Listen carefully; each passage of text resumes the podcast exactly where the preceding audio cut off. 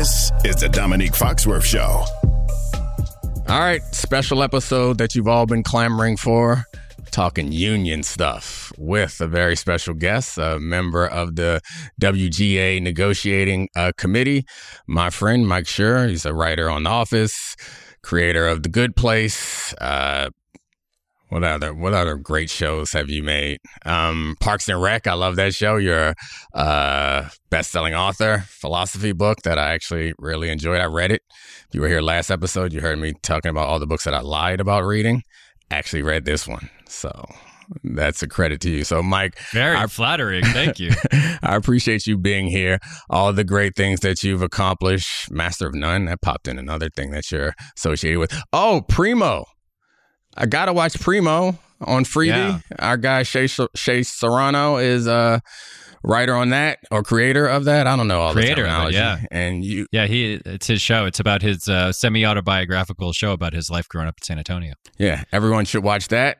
I like it, but I want to start with something that you are probably less interested in talking about. Is your your um Boston sports fandom? So it's been a rough summer for Boston sports fans, but I don't want to talk about how you guys have fallen short a couple times. I do want to talk about the interesting decision that I think you guys are going to have to make, or at least the team's going to have to make about the Jaylen Brown contract. And this wasn't a bait and switch. We're going to get to the union talk at some point that everyone is here for. But I think this uh, dovetails well into that conversation because to me, it's about uh, the Jaylen Brown contract is going to be the first one that I think is going to be impacted by the new CBA. And I find it very interesting how art and sports are all kind of influenced by business and we don't think about it all that much. So I'll shut up now and hear what you got to say about the Jaylen Brown contract. Yeah, it's a perfect storm because it's the first kind of like top 25 guy in the league column who is eligible for a max deal after next season and he was second team all NBA, which means it's a super max deal, which means it's not 189 million, it's like 300 million potentially. And his as a player, he's incredible. He's an amazing basketball player. And also, he kind of can't dribble. And so, and that was exposed in the playoffs, right? So, they have this. It, it, Tatum isn't going anywhere. Tatum will get every super max that he's eligible for for as long as they can keep him in the building. And so the question really is, and you have to answer the question of whether to extend him in tandem with all this other stuff. Are you going to spend the way this new CBA is constructed? Are you going to spend 70% of your payroll on Jayson Tatum and Jaylen Brown? And that is an enormous question. It's the the look, you go into the draft every year hoping, praying you get Jaylen Brown. Like that that guy, he's a 25 point scorer. He's an excellent defender. He's a he's still young. He's 26 years old or whatever. He's the most valuable position in the wing uh, in the league, which is a, a wing, an athletic, rangy wing. So like you this is everyone who is a prisoner of the moment and is saying you can't extend him is forgetting that every year every team in the league would like you know bend over backwards to draft a Jaylen Brown. The question now is it's not about his talent really. It's about the it's the business decision of do you give 70% of your payroll for 5 years to Tatum and Jaylen Brown? It's very difficult. Brad Stevens came out today like an hour ago and said that there was no question they wanted him around and I think that's probably right because I think that there are very few guys in the league who can do everything that Jaylen Brown can do and also dribble really well. And so the you know you, you would have to assume that they're going to keep him around. But it's funny because the way that the these leagues operate, it just leads to the it makes it seem like a question. Like, do you keep a guy who's a top twenty five player on your team? Of course you do. Uh, but it's not that simple because of the CBA. In May, we did a show um, about this. Uh, Charlie and I, my my co-host, and we talked a bunch about it. And I think we ended at a different place than you. And I think I started where you are, but having been around sports and been around sports business and been on the NBA Players Association, um, uh, been executive there and president of the NFL union, one thing I always notice is that out of new CBAs comes a change to the games that the teams that adapt more quickly to uh, have an advantage. So it's going to be very difficult to go over the salary cap in the new CBA. It's going to be easier to keep your players, but harder, I think, to bring new players in. So the question is, do you are you better with these two players or are you better with the flexibility that you might get? Because it was never a question in the past because trading players was so much easier. The the past it was like you never let an asset go. So I don't think anyone necessarily has the right answer, but I, I think what's interesting about it, I was I was um, chief operating officer at the NBA Players Association when we did refuse the cap smoothing, which led to Kevin Durant going to the Warriors, and I, I was just a fan when the NBA instituted the max contract, which I think gave way to the super team era and mm-hmm. like player empowerment and player movement.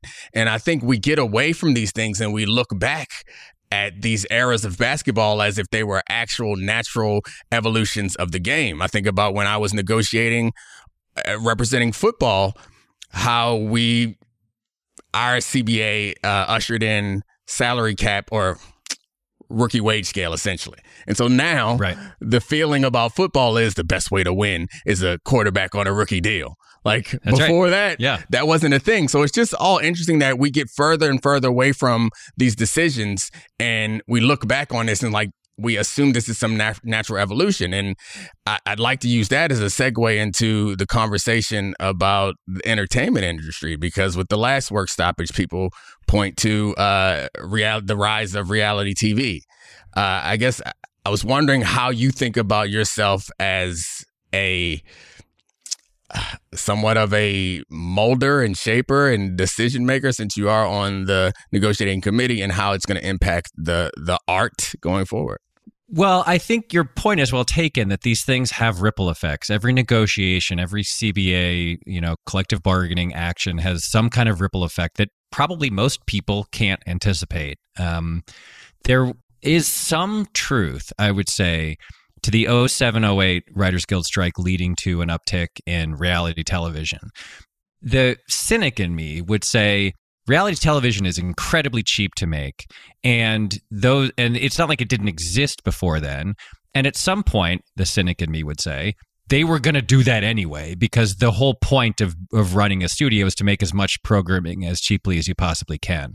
So maybe it accelerated it or maybe they got more i don't know experimental or or they moved up their schedule of when they were going to roll that stuff out or whatever I don't think it's true to say that the Writers Guild strike led to the rise of reality TV necessarily. So whatever comes out of this uh, work action that the guild is taking, um, yeah, there will be some ripple effects that we can't anticipate. And I think the key, I'll say for myself, is to not worry about it because the reason that we're on strike is the profession that we actually do, the thing we actually make is under threat.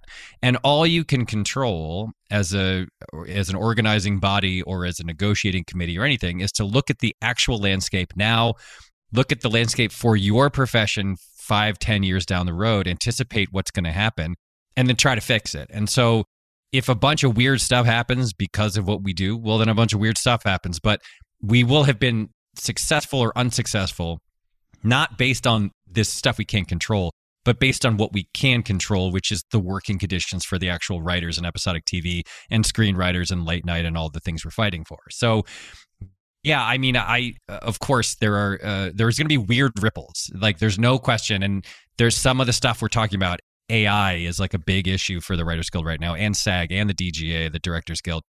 Like there, and the reason that we're fighting it now is because we feel like there will be worse problems if we don't fight now than there will be as a result of whatever we do in this moment. Now, let's talk about the play of the week. The pressure to follow up Hpnotiq and Cognac weighing heavy on the team. Hpnotiq was in the cup, blue, and ready for the play. And boom, Añejo Tequila came in with a smooth assist to Hpnotiq's tropical fruit finish. Shaken, strained, poured. It was green and good. The playmaking splash shifted the tempo. Another great cocktail from the Hpnotiq team. Every season is Hpnotiq and Tequila season. Hpnotiq Liqueur. Bardstown, Kentucky. 17% alcohol by volume. Hpnotiq reminds you to think wisely, drink wisely. This podcast is proud to be supported by Jets Pizza, the number one pick in Detroit style pizza. Why? It's simple. Jets is better. With the thickest, crispiest, cheesiest Detroit style pizza in the country, there's no competition. Right now, get $5 off any eight corner pizza with code 8SAVE. That's the number eight, S A V E. Go to jetspizza.com to learn more and find a location near you. Again, try Jet's signature eight corner pizza and get $5 off with code 8SAVE. That's the number eight, S A V E. Jet's Pizza. Better because it has to be. Hi, it's Mike Greenberg letting you know ESPN Bet is ready to take you through all the biggest sports moments this spring. The official sportsbook of ESPN has exclusive offers and markets from Scott Van Pelt, Stephen A. Smith, and me, plus many more. From the playoff intensity to finally getting out to the ballpark, there's no better time for sports fans. Sign up today. New users get a bet reset up to $1,000 in bonus bets if your first bet doesn't win. Download ESPN Bet today. What a play! Must be 21 plus and present in select states. Gambling problem? Call 1 800 Gambler. Terms and conditions apply. See app for details. When you need mealtime inspiration, it's worth shopping Kroger, where you'll find over 30,000 mouthwatering choices that excite your inner foodie. And no matter what tasty choice you make, you'll enjoy our everyday low prices, plus extra ways to save, like digital coupons worth over $600 each week. You can also save up to $1 off per gallon at the pump with fuel points. More savings and more inspiring flavors make shopping Kroger worth it every time. Kroger, fresh for everyone. Fuel restrictions apply you said like 13 things that want to send me on it. And you and I have had these conversations personally about union stuff, and they always go longer than anticipated because uh, so much of it to me is interesting, and there's so many parallels. So there, the history of unions in this country is a unique one, and we are definitely on a unique or a sad trajectory. There was a civil or a um, Supreme Court ruling. Uh, I, I don't think will impact either of our unions, but it's just in it's in it's in uh, a long line, I think, of backlash to unions. And one thing I can say is like the there is a uniqueness about the sports unions that I haven't seen anywhere else except for in like entertainment unions. But there's one other thing that you brought up. You brought up the directors union and the screen actors union also currently in negotiations. I guess I'd be interested in hearing how challenging that makes that dynamic because we only have one group to negotiate with and they only have one group uh, in us to negotiate with on the sports side. So some of the issues facing all of the uh, Hollywood unions overlap, and you know those are things like residual payments for work that gets re-aired and health and pension plans and stuff like that. So some of it is patternable. And when one of the unions achieves something, generally speaking, the AMPTP then patterns it to the other unions. In the past, that has been more true than it is now. And without getting too deep in the weeds here, there is a, some overlap, some patternable stuff that's that's you know being negotiated. There's also a lot that isn't. Right now, the main reason we're on strike, at least in episodic television, which is a, a place where 70% of the guild uh, works at some point during the course of a year is the the writers room itself the concept of like a team of writers coming together being put under contract and working together to write a TV show. That very concept is under attack. The writers rooms are getting smaller. The number of jobs is getting fewer. The length of time we're employed is getting shorter. The amount of money we're paid is decreasing. It's literally a shrinking pond. And the reason that that's happening is that for decades and decades and decades, that system just worked really well. You hired a certain number of writers, they worked for a certain amount of time, they wrote a TV show. And while they were doing that, you were also training those young writers moving up the ladder and they were learning the skills they needed to be the next generation of people who created shows. The when the tech money rolled in, when the Netflix money and the Amazon money and the Apple money rolled in and they took over, those companies are obsessed with efficiency, right? That's the tech way. The, the the Silicon Valley way is efficiency, efficiency, efficiency. And so they've been like, well, what if we hire fewer of you and you do the work in less time and we pay you less money? And so we're now fighting largely to try to keep that writers room from disappearing entirely. So that's something that doesn't pattern to the writer to the directors guild or the actors guild. So again, there are certain things that do pattern, and a lot of it, a lot of what we're fighting for doesn't. So it do, it matters a little bit less what the DGA does and what SAG does than it would in an ordinary bargaining cycle. Right. So I, I guess sorry to, to barge in there, but you started No, talking please. about the tech money coming in, and that reminds me so much of like the the chase for efficiency in sports and how in many cases it's it's made the sports less fun. I think basketball is a little less interesting now because of that. And I think even diehard basketball fans would agree with that. Baseball obviously has a problem with uh, strikeouts and home runs being all that anyone plays for. It's because like the concept of efficiency bled into the games and turned it from a game to a financial mechanism. And it's nobody wants to watch the stock market, you know? And so I, I guess I, I bring that up because you talk about negotiating with the AMPTP, uh, and they're made up of all the, it's, it's a ridiculous group to have to negotiate with. Like at least all of, that's a whole nother Yeah. avenue that we can get to at some point. But I guess I brought this up because what was low on the list of conversation topics when I was negotiating with both the NBA and the NFL was the quality of the product. So, like, they do care about the quality of the product, but it wasn't the first thing, which is scary in a world that seems to be even more competitive uh, for your entertainment eyeballs. Is that something that you see also from the group that you negotiate with? Yeah, man, I gotta say it it is. And this isn't just a factor when we're talking about the actual negotiating, the the Mm-hmm. you know, in the room bargaining action that we're undergoing right now. This has been in my mind, I'll speak I'm speaking purely personally now. This isn't I'm not speaking for the for the committee or for the guild at large or anything. It's just me. I have sensed in the last five, six, seven years, fewer and fewer people at every stage of the process of making television specifically are asking the question do we think this is good? It just seems to be a less and less important aspect of it. And, and again, this is a very broad brush. There are Yeah. plenty of executives who care very deeply Yeah, of course. whether the things they make are good. But but it used to be a given that everyone would care one way or the other whether the thing you were making was good. And uh, this exact issue has come up a number of times recently for me where a decision is made yes or no. Do we make this? Do we not make this? Do, do we continue with this show? Do we not continue with it?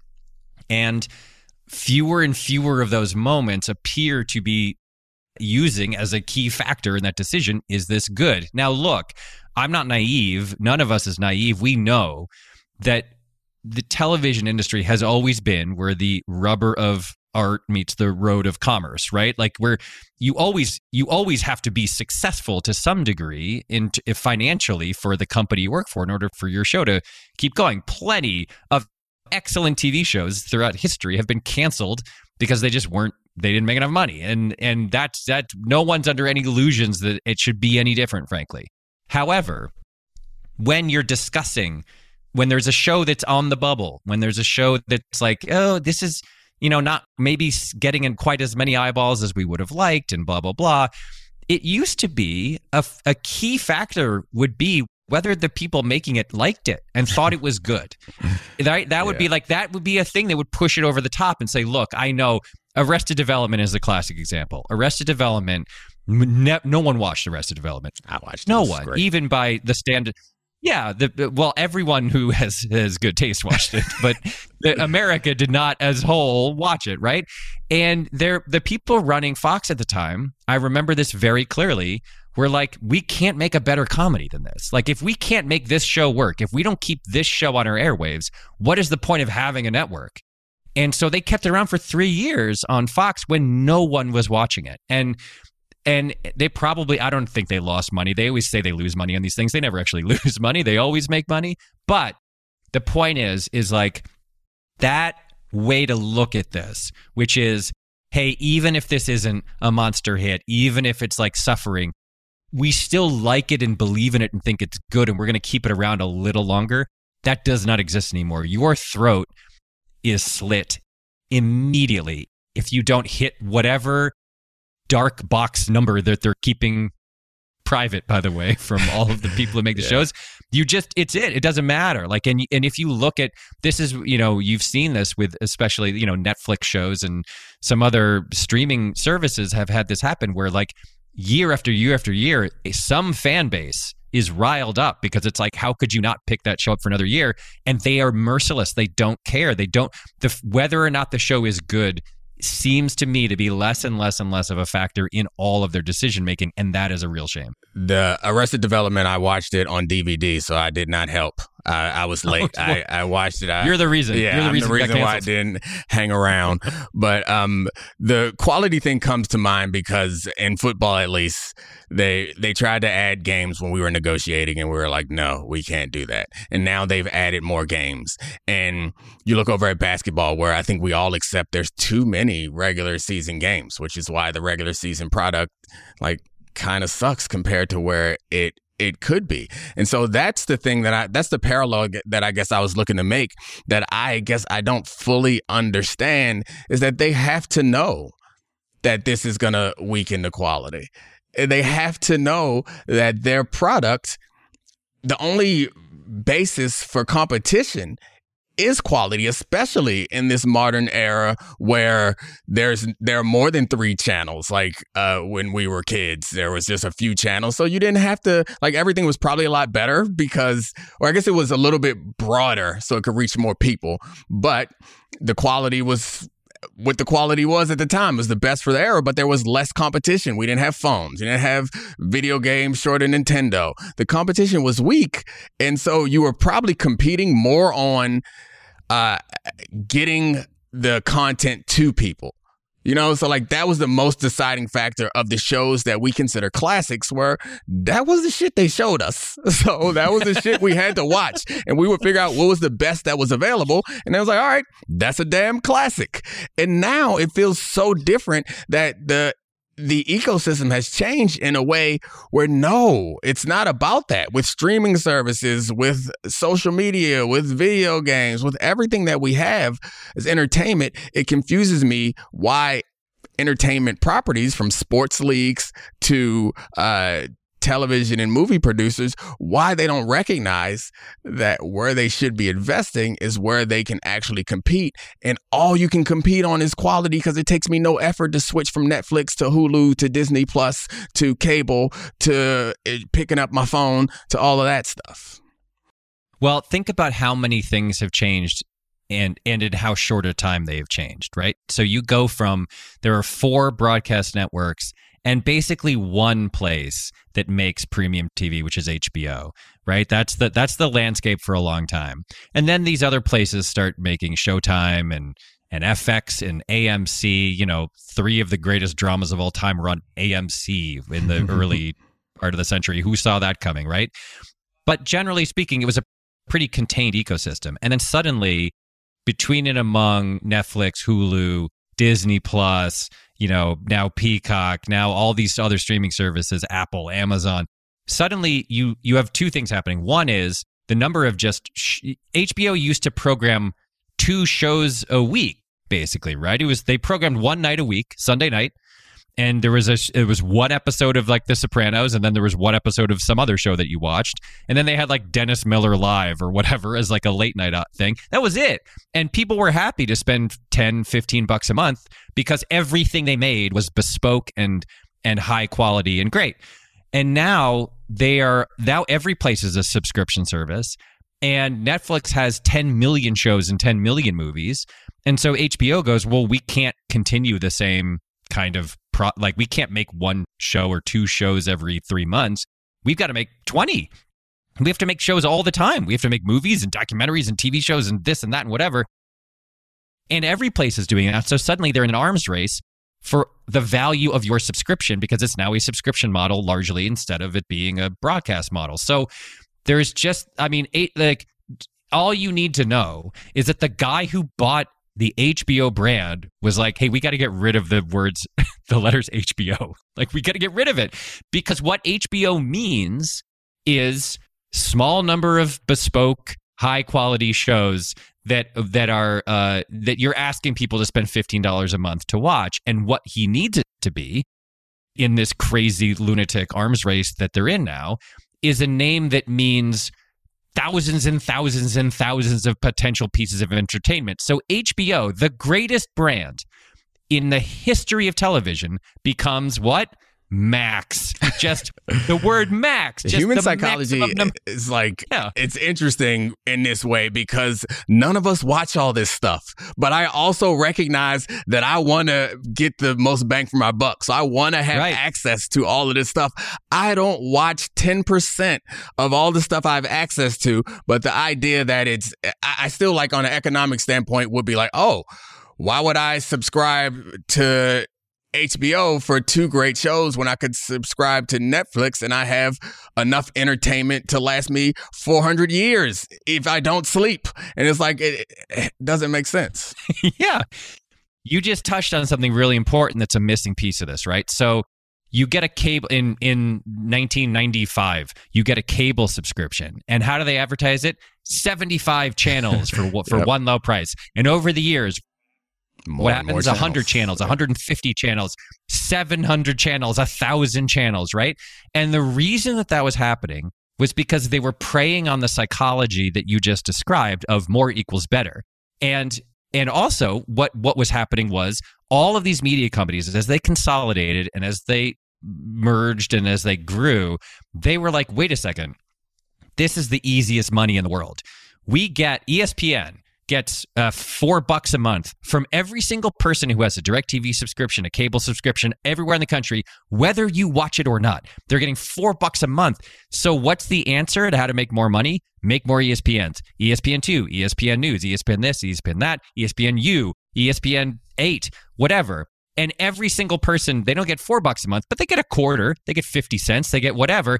And suddenly that company is making $9 a month from every single cable subscription in the world. And so these companies saw a gold mine, an untapped gold mine, in simply adding more cable channels and forcing the carriers to charge their customers 10 cents a month. 15 cents a month, who cares? You barely have to program anything and you're rolling in free money. And for a good 10, 15, 20 years, all of the companies that we're negotiating with now, we're making passive income mm-hmm. on because people associate Right. the more the better. And then the young people get their cable subscriptions and they say, why in the world would I spend $200 a month for a bunch of stuff I don't care about or watch or need? And they start cutting the cord. And then all those companies that invested all of that money in starting new cable channels, suddenly that money's disappearing. And so they're cannibalizing themselves. They're shifting, they're trying to get passive income now from forcing you to subscribe to a streaming service where you largely don't watch most of the stuff on the streaming service instead of largely not watching most of the stuff on the cable channels that they were forcing those carriers to hold. That's funny. So, like, I, I often when I talk about this stuff from a sports perspective, I call on the the fans to recognize what has actually happened. I've never really thought about it from an entertainment. Uh, well, I guess sports is entertainment, but from a TV and movie entertainment perspective. But it's a similar thing happened where uh, that psychology is something that they respond to, and the the the companies are looking to maximize that profit. And sometimes if we behave differently, they will behave differently. I don't think we we get kind of put in this position where we are the completely noble ones that are like where I'm arguing for a better, purer football and basketball, and you're ar- arguing for more and more art. I don't think either of us have. Well, I can speak for myself, and certainly my family appreciates that the NFL is out here making money because that's money that you want to make. But I think the question is about how where you put that slider on the continuum of capitalism versus like quality. And there's only one group, it feels like, that's on the side of pushing for quality. And that group doesn't have the power. Like their weight classes for a reason in combat sports, but there really is no weight class. And I, I felt this personally in negotiating with the leagues and the owners, the billion dollar teams, like, damn, we really the incentives are not in our favor. Like it's really hard to win. And then I look at you are negotiating against Amazon, Apple, Netflix, like the most powerful companies in the world. It makes like Jerry Jones look and Robert Kraft look like small potatoes. So like how do you manage uh negotiating in those circumstances? it's not easy. This is the first year that those companies have been in the AMPTP in a meaningful way. In, tw- in, in 2020, which was the last cycle, it was during COVID, and it was a it was very much like we had we had plans to do what we're doing now in 2020, but then COVID hit, and there was no way you can you can't have a legitimate th- strike threat in COVID, and so they kind of like pushed it off, um, made it made it the best deal they could, and waited until now, and so this is really you know in 2017 apple wasn't making anything. Amazon prime was barely i don't even know if they were making stuff. So this is the first time that those companies have been at the center of the amptp side of things. And it is causing problems without question. The degree that it's causing problems we can't fully know because we're not in their room. But it is extremely clear to anyone with a brain that amazon does not have the same business issues that Sony does, right? Like Amazon, Amazon established entertainment as a loss leader to get you to spend 129 bucks a month so you can get toilet paper in 48 hours. That that's the reason they make TV and movies. Sony and and Warner Brothers and these other companies, they're just these legacy content companies that if that's their main business. Like it is not Apple's main business, it is not Amazon's main business. And so there for the first time ever i think what we're encountering is a group of folks in the amptp who do not fundamentally exist in the same business space again we can't really know what that's doing to them whether it's causing huge problems whether they're looking past them whether they've worked out some kind of power structure that works. We don't know. That's interesting. but all but it is it is So- truly funny to read to hear from these companies like sorry we just don't have the money to pay your 12,000 member guild. And then to see Apple say we made 248 trillion dollars last month selling phones and computers like they uh, they the good thing about it is you're talking about two in Amazon and Apple two of the very most successful companies in the world.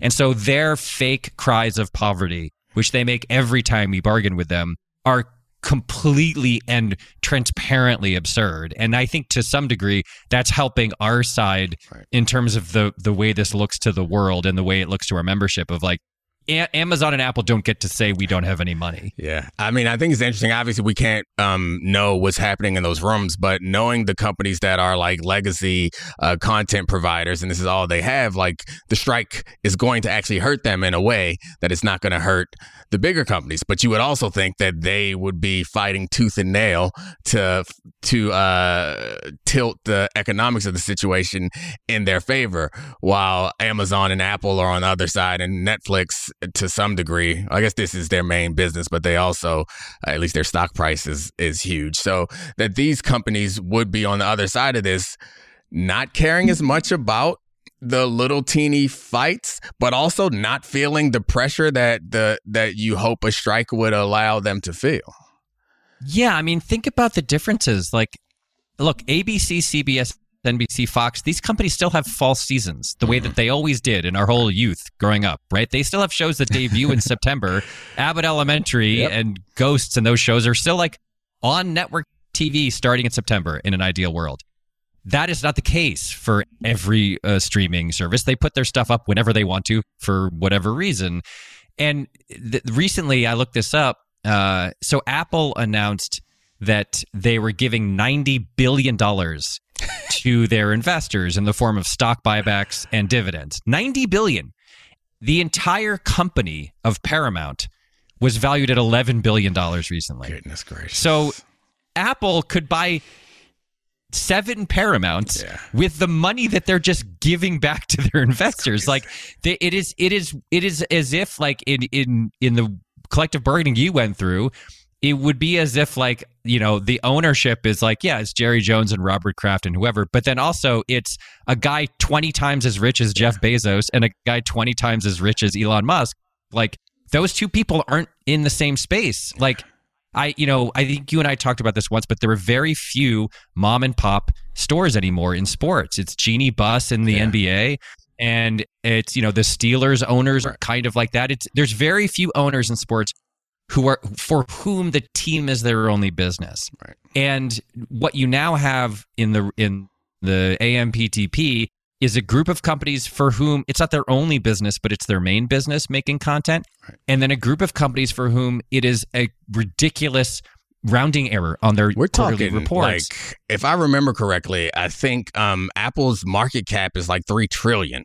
So we're not talking billions Yeah. of dollars. We're talking companies make trillions of dollars. And I remember in our negotiations trying to find ways to um, to siphon off uh, factions of the owners, but they were like there was somebody some teams worth a couple billion some teams worth several billion they were all in the same neighborhood like this Yeah. is entirely different galaxies of companies so yeah. another uh the differences on that side is one thing, but there are differences on your side also. And this is something that I've always called the quarterback problem. And when I was negotiating uh, for the NFLPA, we always felt like the quarterbacks didn't always feel like a part of the union. They like separated themselves off. They were like the 1%. And I guess I wonder for you, and I, I'm not projecting anything that you had when I went to, to basketball, it was the same thing, except in basketball, it was a whole lot more quarterbacks. And it was difficult to, to try to negotiate, to try to coalesce and have solidarity around things that just didn't matter to uh, the top of the top and were life or death things for the guys who were the middle class and the bottom of the league. And you guys have that problem, especially with no salary cap. There's not a salary cap. That problem is even more like exacerbated where there probably are people well not probably you see people who are making hundreds of millions of dollars over the course of several years as showrunners and then there's obviously the people who hope to one day that are now uh, potentially working side jobs. So, like, how do you think about creating solidarity around with with a group that that that is that disparate? I think it's less of a problem than you might guess. Um, I think the reason it's less of a problem is that for your in your analogy, there's 53 guys on an NFL roster. There's 32 teams, so that's what what is that? That's uh 1500 Like, guys, right? No, am I doing that right? Yeah, close enough. Yeah. Sixteen hundred normally. ish. Um, sixteen hundred guys. So in, in there's there's twelve thousand members of the Writers Guild, and the number of quarterbacks is larger, but the middle class is also way larger. You're Oh. talking about a middle class of six seven thousand people, and so the, it it's it is a problem it has been a problem internally frankly more than it's been externally. Internally there is there have been in the past i think it's less so this year but there have been in the past certain people who are at the top of the food chain who are like grumble grumble grumble unions i don't need union i wish the union didn't happen didn't exist. Um, it's less of a problem this year and i think the reason is because w- it, when the whole industry the whole mechanism by which tv is made is just contracting it hurts showrunners too. Right. Like showrunners can't get money to pay their staffs. They can't. They don't have any reliable people moving up the ladder that they can then turn to and let them. You know, showrunners have to leave the actual room that you write stuff in very frequently, and when you do, you have to have someone in that room you trust to say, "Hey, keep going." Keep working on this stuff. There are fewer and fewer of those people because there have been fewer and fewer, you know, people learning the ropes. So it's affected everyone, even the even the quarterbacks have been adversely affected by what's happened. All right, I have a ton more questions for you, but I won't waste any more of your time. I got a couple. Well, it's not a waste. This is a treat. I, I will not Yeah, come on, grace y- any more of your time with a great conversation. But um, I guess one of the things about the quarterback problem that I always notice, and I imagine could happen for you guys too. Um, so this is kind of two part question because, like, one, how did you avoid becoming one of the quarterbacks, which is this is the only place where you can call being a quarterback a negative thing, I guess. Um, what is it about you that allowed you to avoid that? And the other one is it wasn't even as much about the interests being different. And I know I framed it as like creating solidarity around specific interests. That wasn't the challenge as much as it was the quarterbacks didn't think they were us. And the quarterbacks, and oftentimes, and I'm generalized, it wasn't all quarterbacks, but oftentimes the quarterbacks were so close to management and they were the face of the teams. In football, it's like that where nobody knows football players except for the one who's throwing the ball. And so like they felt mm-hmm. like they were a part of management almost. And then when I moved over to basketball, like they were. like LeBron James, his his life experience is a lot closer to being an owner or even being a commissioner of the the of the league than it is to any other basketball player. So I think yep. it's less about specific interests, but it's also just about how they view themselves. And my guess is when showrunners become really successful, they are brought into the fold. And for quarterbacks, it's normally something opens their eyes. For Drew Brees, he was a really active guy in the union. It was that the Chargers went and drafted Philip Rivers after they drafted him. And they're like, all right. And then Drew mm-hmm. was like, oh, no, I'm one of y'all. And it happens I'm fungible. For, yeah, yeah. they're reminded that like it was a particularly difficult. Well, it's it's probably changed some now, but like quarterbacks were uh, disproportionately like handsome, tall, white guys who oftentimes came from money. And everybody else on the team was country black dudes who did not come from money. And it was a lot easier for the quarterbacks to be like, oh no, I ain't with them until you get treated like us. And so I guess that's what mm-hmm. I was wondering from your experiences. How did you not, how did you avoid falling into that very attractive trap? And do you have not just the interest concerns, but also just the, like general ideology of the the people within your union being challenged. Okay, so this is a huge a huge question, a huge issue that we have to deal with in the Writers Guild. You are when you become a showrunner absolutely partially management. You start making decisions about hiring and firing people. You are on the phone with and going out to lunch with and dinner with executives and folks in the ownership ranks of the studio you work for. You're treated differently. You are you you make a lot more money like it it and i i do a thing at this writers guild uh, has a, a showrunner training program every year and one of the things i say every year is your loyalties become divided when you're a showrunner right. you have to remember you have to remind yourself that your loyalties you have loyalties to the studio that's paying you to the network that's airing your show you also have loyalties to the show itself, to the staff, to the crew that works on the show, to the Writers Guild. Like you have to juggle a lot of things in your mind when you when you're in that liminal space between employee and management, no question. There's a key difference though. Imagine for a second that every quarterback in the NFL in their first year in the league was a backup uh, right. long snapper. Oh, and then the next year, they were a backup punt returner. Right. And the next year it was only special teams. And the next year they got to they played free safety and then they played offensive line and then they played running back and then they played wide receiver. Like the way the normal path to becoming a showrunner is you were you started at the bottom and you mm-hmm. worked a year in every one of those jobs. And so it gets harder and harder to forget that you are part of a union or part of a team or part of the labor force, even when you're a showrunner, when you've done all those jobs in order to get where you are. Now, I will say, plenty of people forget. plenty of people, yeah. people slide into the captain's chair and they're like, here we go, like finally out of the rabble and I can make my money and I can treat everyone like crap. And it sucks. It's a very it's a pervasive problem and it and it's something we internally try to combat but it is a key difference between a, a, yeah. the quarterback problem in the NFL and yeah, the showrunner problem in the and the, Guild. The um yeah, and the superstars, the quarterbacks of the NBA is like you are picked out at twelve, and from that point on, you are treated yeah. like you are special. And then LeBron it, LeBron James's high school games were aired on ESPN. Like yeah, it's been a long time since that guy thought of himself as a normal basketball player. You know. All right, I'll let you go on this because while the union negotiations are something that uh, always pits management and labor against each other.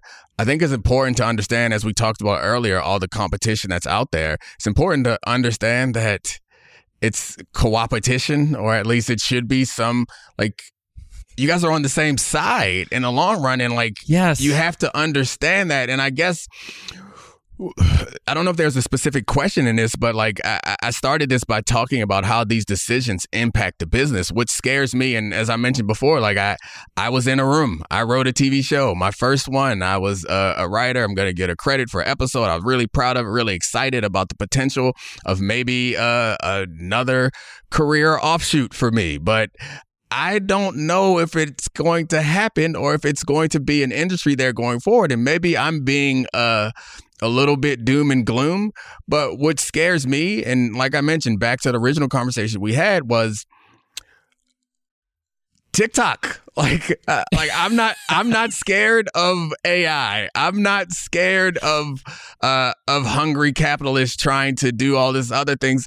I'm scared of this, of the medium of TV in movies for that matter have already faded of, of, of that going the way of books, going the way of radio, going the, and like at the beginning of all of these transitions, the new medium was like judged in the way that we judge social media or TikTok now.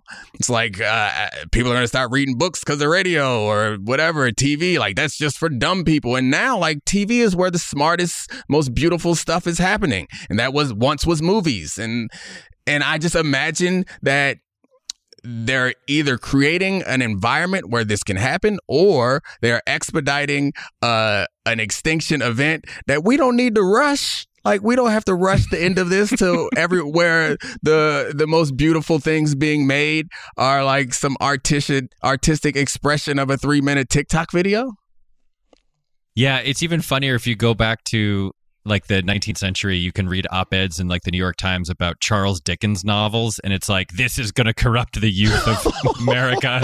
like no one will read Latin anymore or whatever. Like it's every time a new a new thing yeah. arrives, it's like oh, this is the death of the old thing, right? But I, I look, we fear that too. Obviously, I don't think I have a 15 year old son and a 12 year old daughter, and if you think I'm not very focused on how much more my son likes TikTok yeah. videos than the stuff that he and that, that his mom and dad both do professionally. like yeah. I, we're terrified of it because it's hard. It's like a, they invented uh, uh, sugar water to give to rats, and the rats are like, "Yeah, give me more of that sugar water. I don't want to watch this long thing. I want to watch this eight second thing." Yes, that is a problem. Here's what I would say there is, I think, something deep inside of humanity, and I maybe in ten years play this video and laugh at me uh, because maybe I'm wrong. I think there is something very deep inside of the of humanity that longs for storytelling, actual storytelling in chunks, 20 minutes, 30 minutes, an hour, 2 hours.